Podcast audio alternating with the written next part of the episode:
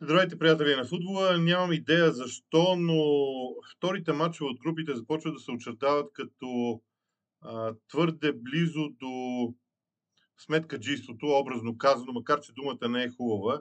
А, усещането ми а, след вчерашния ден беше, че а, това се прави само от определени отбори. Днес ми се струва, че твърде много всеки един тим а, а, има а, така влиянието на първите матчове от към резултат, към цели, влияе на подхода, на играта на отборите, което може би е малко рано. Аз лично не го очаквах във вторите матчове, но пък може би и логично от гледна точка на това, че на един добър резултат във вторите матчове винаги е от огромно значение. Както и да го погледнем, всеки един отбор се бори да бъде в битката преди последната среща. И някакво тази гледна точка останах леко разочарован. Сега, да започнем с а, Аржентина и Мексико.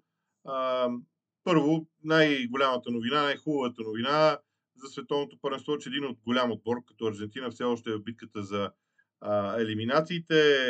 Леонел Меси вкара много важен гол, а, с много емоции натоварен.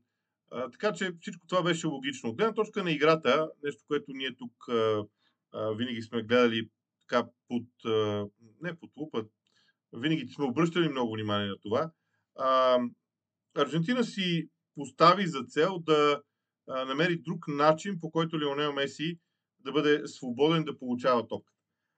Реално погледнато, формацията, системата от първия двубой, а, да, формално беше променена, но основният принцип на игра, защото за мен от известно време системата на игра не е най-важното нещо в един отбор. Тя е само средство за изразяване на основните идеи на треньорите. Основните принципи в играта на аржентинския тим всъщност не се промениха изобщо. А, отново идеята беше Лионел Меси да има топката в краката си, той да бъде определящата фигура, която да диктува а, в каква посока тръгва разиграването, по, по какъв начин а, върви това разиграване и в крайна сметка той да бъде в ролята на а, човек, който да може да избере позицията си в хода на атаката. Всички останали в аржентинския тим а, имат своите много важни задачи и си ги изпълняват в интерес на истината. Доколко тази стратегия ще печеливша в битката за световната титла е една съвсем отделна тема. В този мач срещу Мексико обаче а, ми се струва, че мексиканците в много дълги периоди се ориентираха добре. Това, че самия матч изглеждаше малко по-скучен като игра, като, като стил в представянето на двата отбора, не е очудващо. Първо, защото м- те си познават играта макар мексиканците да не са а, южноамериканци, а, те са като психика много близо до тях. И а, поради тази причина се получи усещането да, да се надиграват два отбора, които се познават чудесно и не си оставят свободни пространства. Мексиканците с идеята тримата вътрешни, защото тримата вътрешни полузащитници на мексиканците бяха много близо един до друг в хода на матча. Обикновено тази тройка е малко по-широко разположена. Да речем, че ако приемем, че чисто математически, за да го обясним, ако терен е 65 метра широк, както е по, по, по задание на тези големи първенства, тогава централните защитници застават на по 10 на метра един от друг, като по този начин вземат пространство от 20 метра в центъра на игрището. Съответно, от двете страни остават по още 20 и тези тримата в тройка се местят наляво или, надясно. Това е нещо, което за мен беше доста интересно, че тук пространствата бяха малки. Те бяха, тримата бяха събрани към центъра, към зоната на топката отиваха. Целта беше да се ликвидира възможността Меси да пробие през центъра. Защото движението на Леоменел Меси в момента за Аржентина е съсредоточено предимно в централния коридор, ако терена бъде разделен на пет коридора от едната до другата врата и неговото движение наистина не е чак толкова голямо, по принцип, не, в, в страни.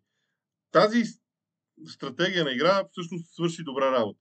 Проблема е, че при гола а, се провали позиционирането, поне за мен, точно на тези трима вътрешни полузащитници на мексиканския тим.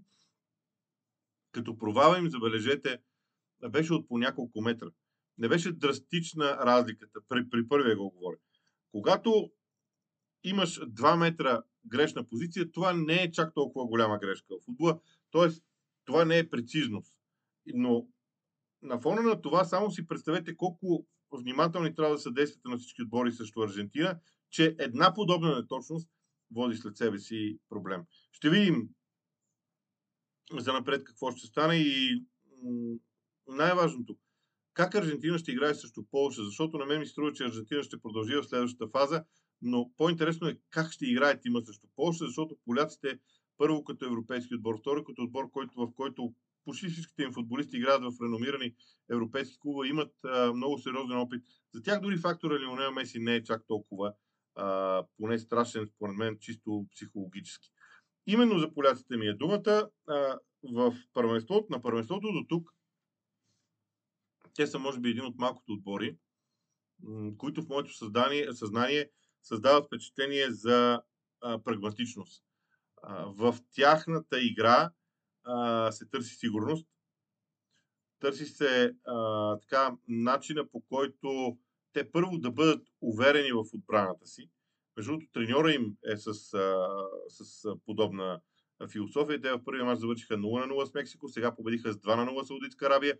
Ако това е показател за добрата им игра в защита срещу Аржентина, им е необходимо в общи линии срещу Аржентина, мисля, че им е необходимо равенство, за да, така, да имат успех.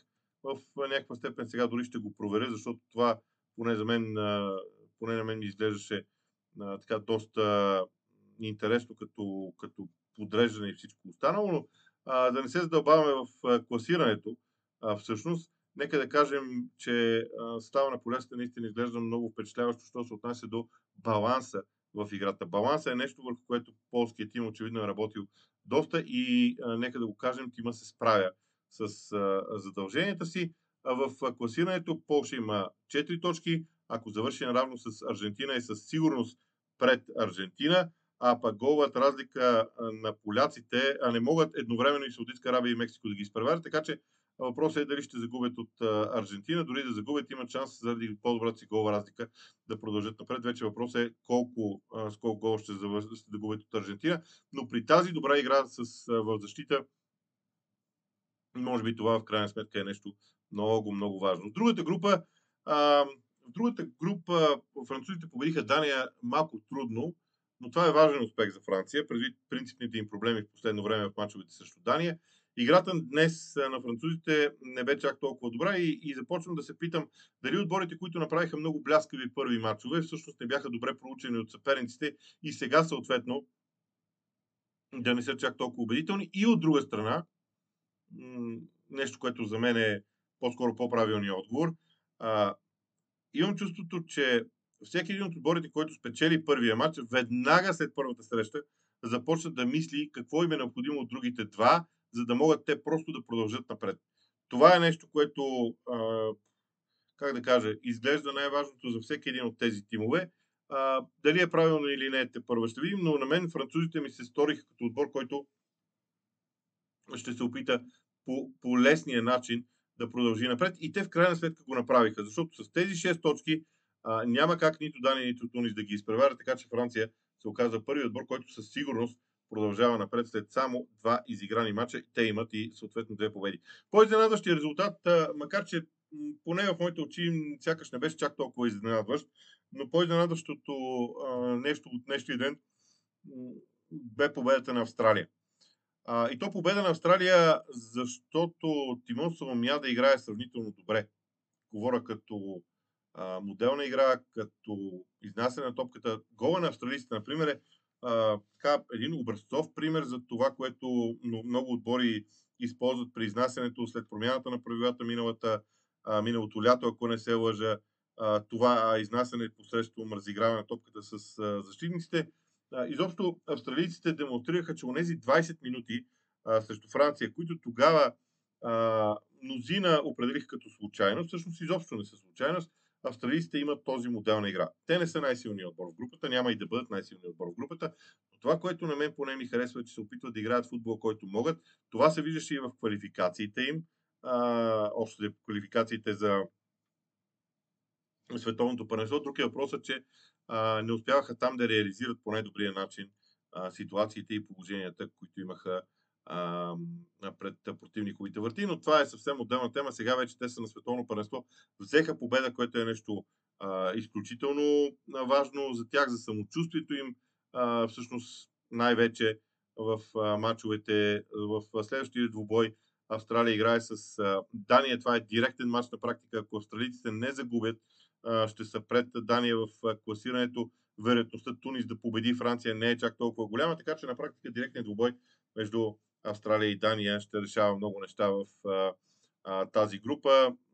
Още от сега да кажа, че абсолютно неясно е за мен как ще свърши този двубой. Не мога да си представя просто модела на надиграване на тези два тима, но пък в крайна сметка за това е и световното първенство. С това се разделяме за днешния ден.